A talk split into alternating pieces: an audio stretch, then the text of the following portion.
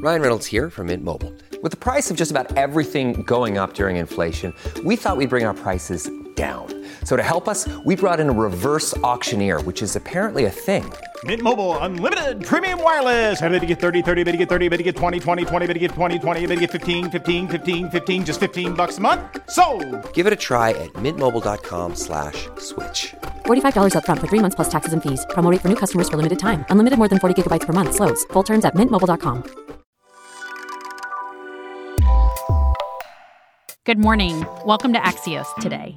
It's Tuesday, June 29th. I'm Niala Boodhoo. Here's how we're making you smarter today.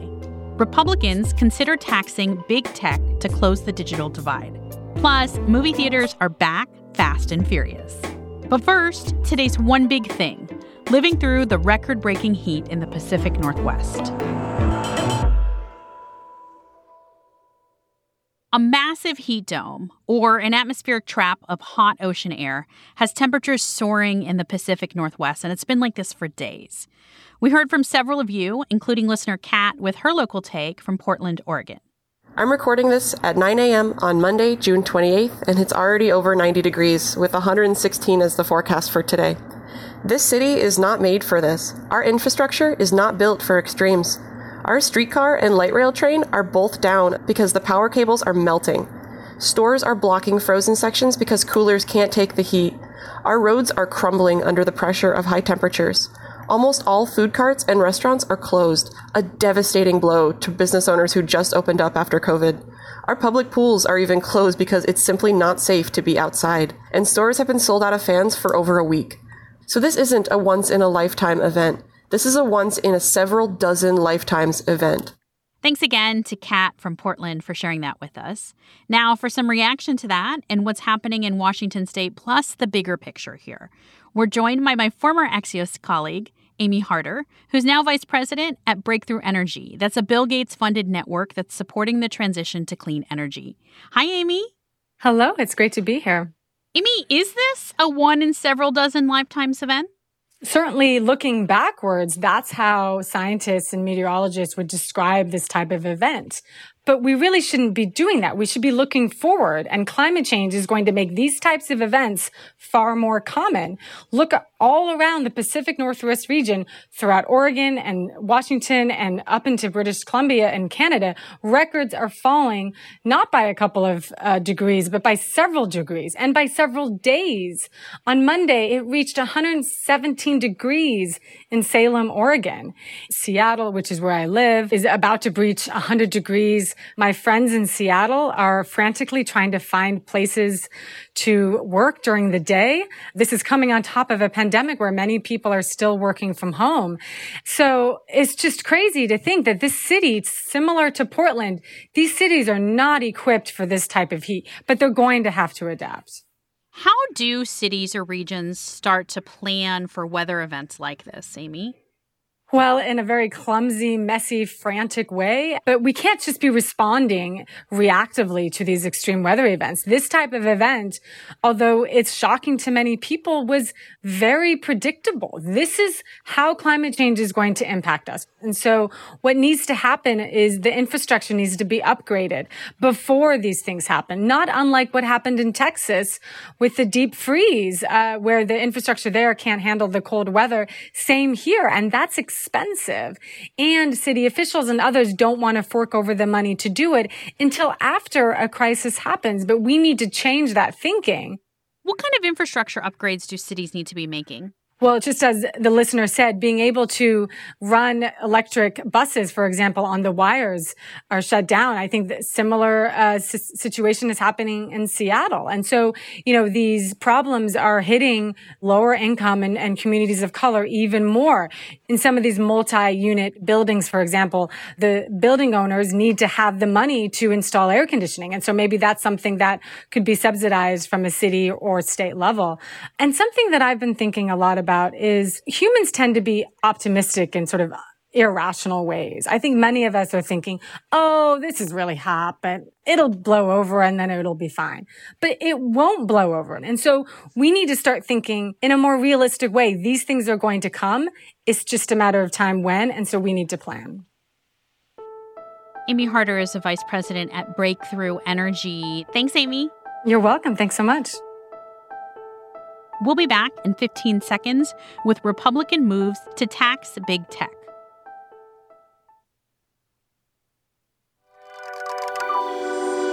Welcome back to Axios Today. I'm Niala Boodhoo. We've talked on the podcast about the digital divide that the pandemic has deepened here in the US and how many Americans don't have reliable access to the internet, especially young people who need it for school. The issue has become a bipartisan priority, and now a number of key Republicans in Washington are warming up to the idea of taxing big tech companies to help fund the expansion of broadband in rural areas. Margaret Harding McGill is a tech reporter for Axios in Washington and has been tracking this. Good morning, Margaret. Good morning. Thank you for having me.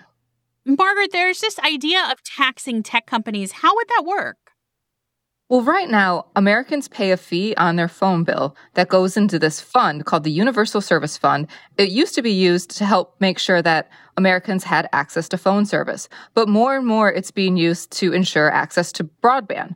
But the problem is that fee has been increasing as the revenue base decreases because, you know, fewer and fewer people are using the phone there's this idea from the FCC Commissioner Brendan Carr who says, well, the companies that really rely on the internet and benefit from it, these big internet companies, they should be the ones paying into this fund now.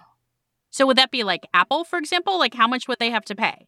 Sure. So the idea would be that companies that benefit from using internet networks would have to pay into the fund. So Apple would pay through its use of the App Store.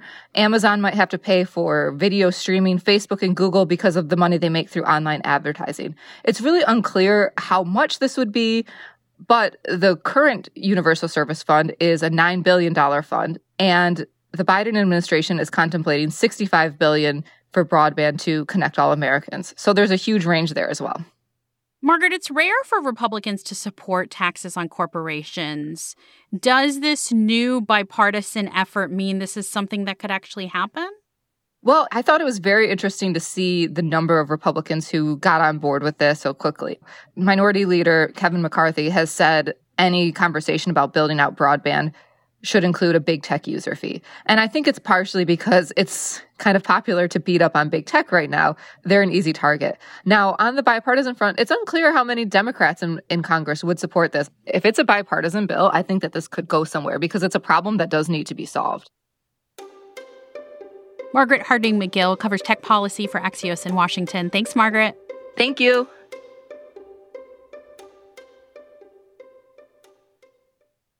A lot of you may be eyeing a return to the movie theater this week, especially if you're in a spot experiencing the serious heat we've been talking about. Well, there's some good news on the movie industry front. F9, the latest installment in the Fast and Furious franchise, this week brought in the most money at the box office of any film since the pandemic began. Sara Fischer is Axios' media reporter. Sara, good morning. Hi, Niala. Does the Fast and Furious mean we're finally seeing a reemergence of in theater movies?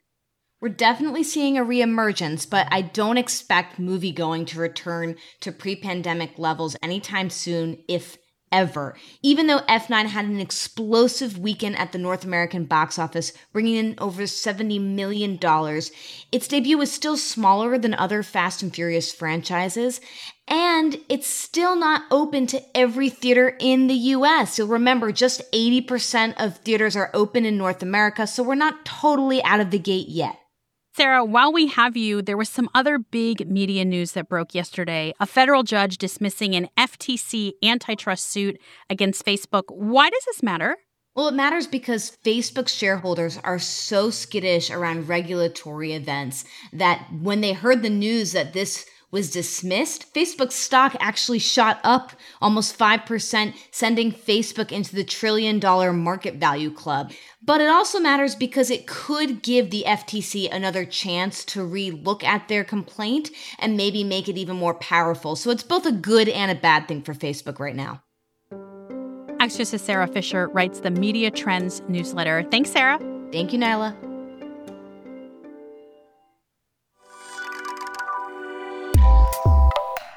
That's it for us today. I'm Niala Boodhoo. Thanks for listening. Stay safe, and we'll see you back here tomorrow morning.